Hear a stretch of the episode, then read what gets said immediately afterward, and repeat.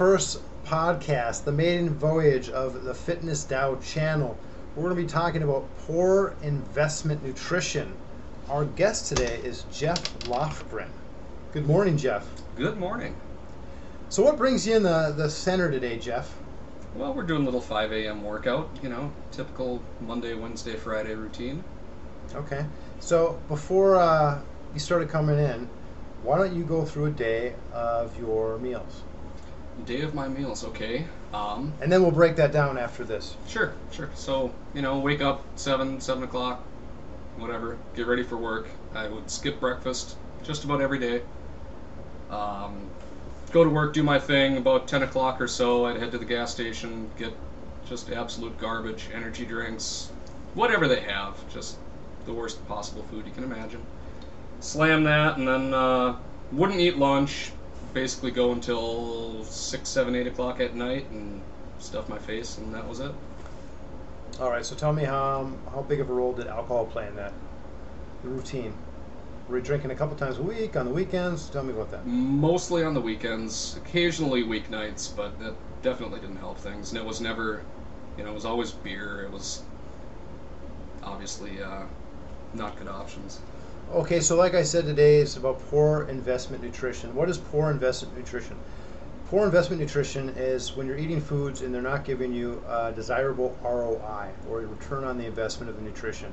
For example, if I eat a greasy burger, I'm not going to be able to perform at my best because my body is executing a lot of its resources just to break down the processed chemicals of the food.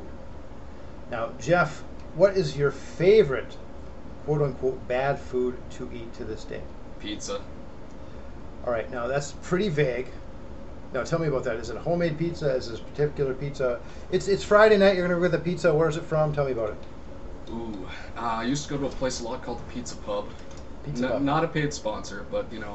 Um, They're not. no, they're, they're not, not yet. Not, Not yet. yet. Uh, give us a call. No. Um, yeah, just typical thin crust house pizza.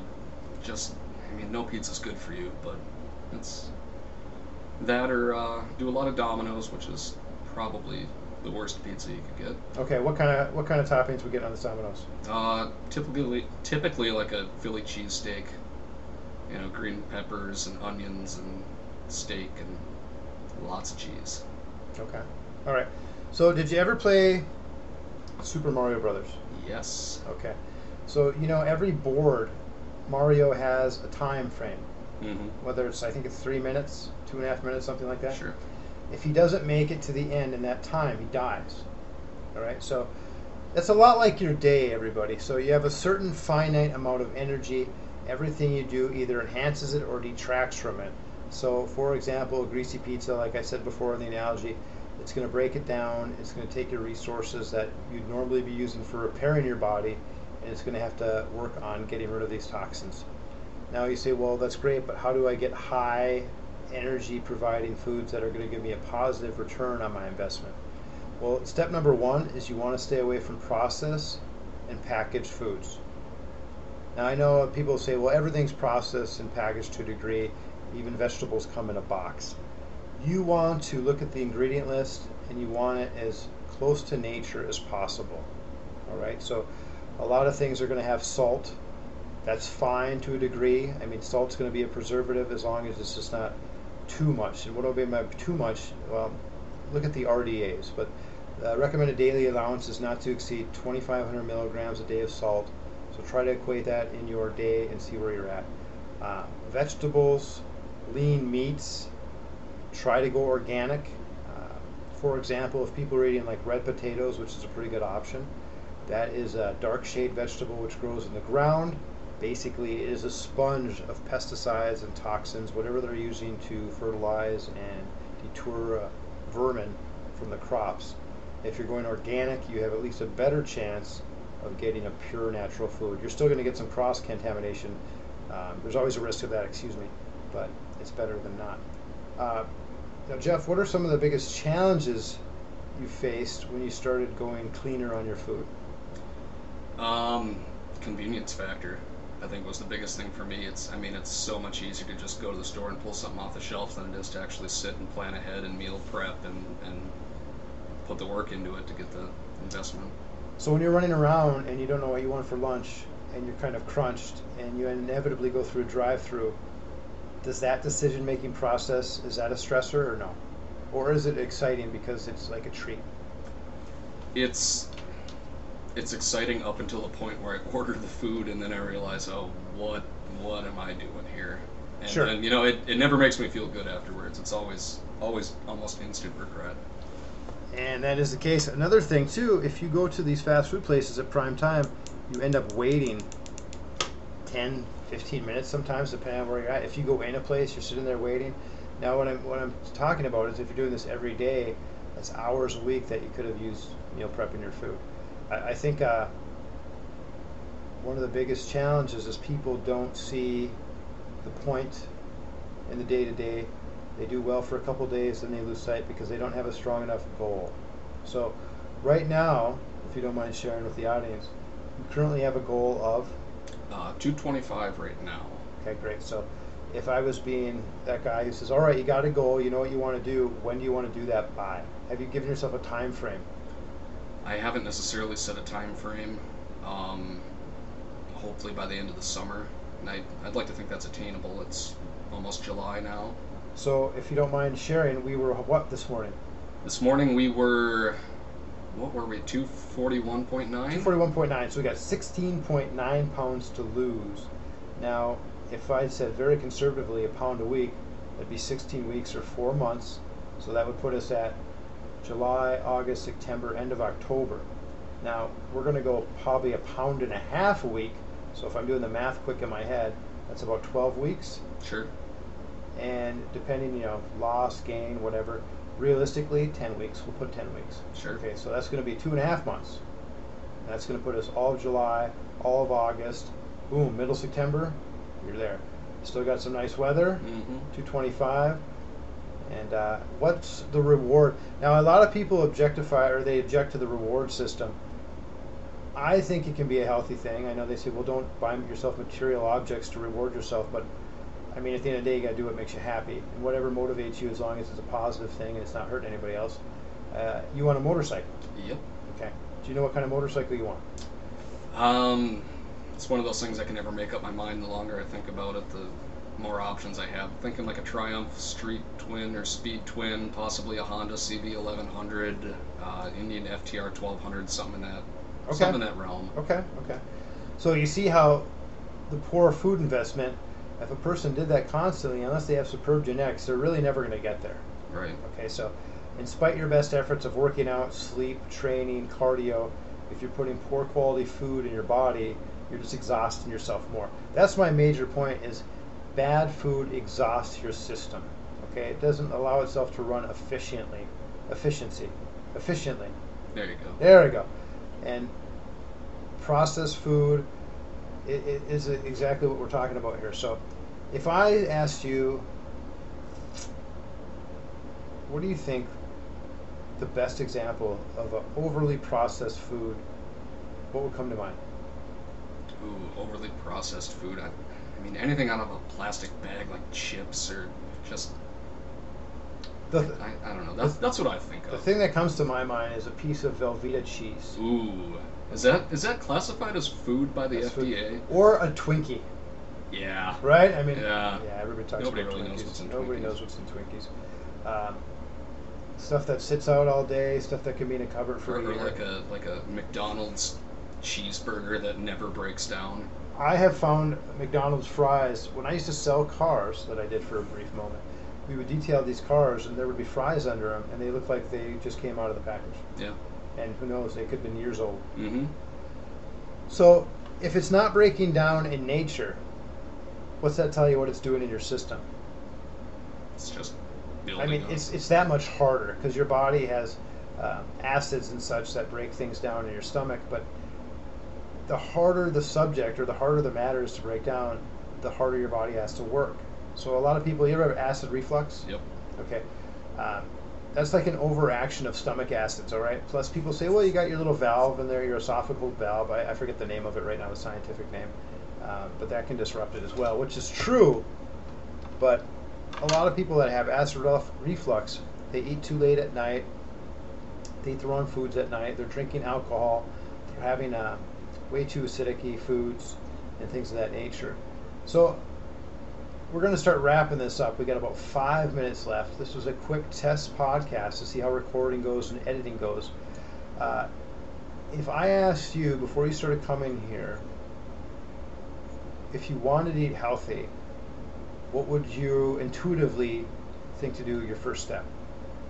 Uh, I mean, cut out those processed foods. I'd start to, you know, meal prep, do some more vegetables, do some, I mean, cleaner protein, stuff like that. Okay. Would you know why you're doing that though? Not necessarily. I mean, I, I know cleaner stuff is better for you, but I guess I never really knew the, the reason behind it. Sure, sure. So let's touch briefly on uh, macronutrients. You'll hear that a lot. Everybody's trying to calculate their macros, see where their macros are supposed to be. Um, do I advise it? I think it's a good it's a good practice to kind of know what you're at rather than writing down every single calorie. But you got to put yourself in check every once in a while and see where you're at. So you have carbohydrates, which contain four calories per gram. You have protein, which contains four calories per gram, and you have fat, which contains nine calories per gram. Uh, and there's alcohol, which basically contains seven calories per gram that people don't equate for uh, because it doesn't normally reflect itself on the, on the labels, but it basically digests and breaks down like seven calories per gram. Processing agents are really hard to break down, and we have uh, guar gum, uh, maltodextrin. Uh, a lot of people know what, um, if you've ever heard, uh, no MSG. You know, 30 years ago, people said, "Oh, no MSG." Chinese food was, uh, you know, super popular for having MSG. A lot of people don't know what MSG stands for. Okay, it's monosodium glutamate. All right, and basically, it's just another processed chemical that your body has a harder time breaking down. Trans fat, that's a big marketing word that's been used. Basically, that's a plasticky type chemical uh, through processing and heat that your body doesn't like to break down either.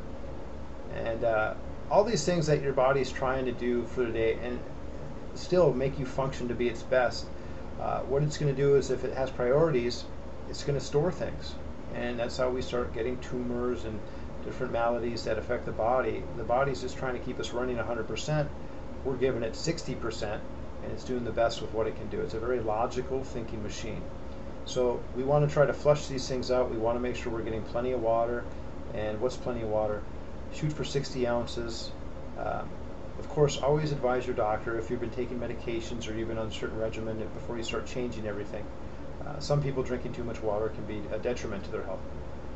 Uh, drinking water, working on your stress level is probably one of the most important factors. If you have a lot of stress, you got to put yourself in check to see what's causing you stress and what you can kind to what you can kind of get rid of. All right, if you're around negative people all the time, get rid of them.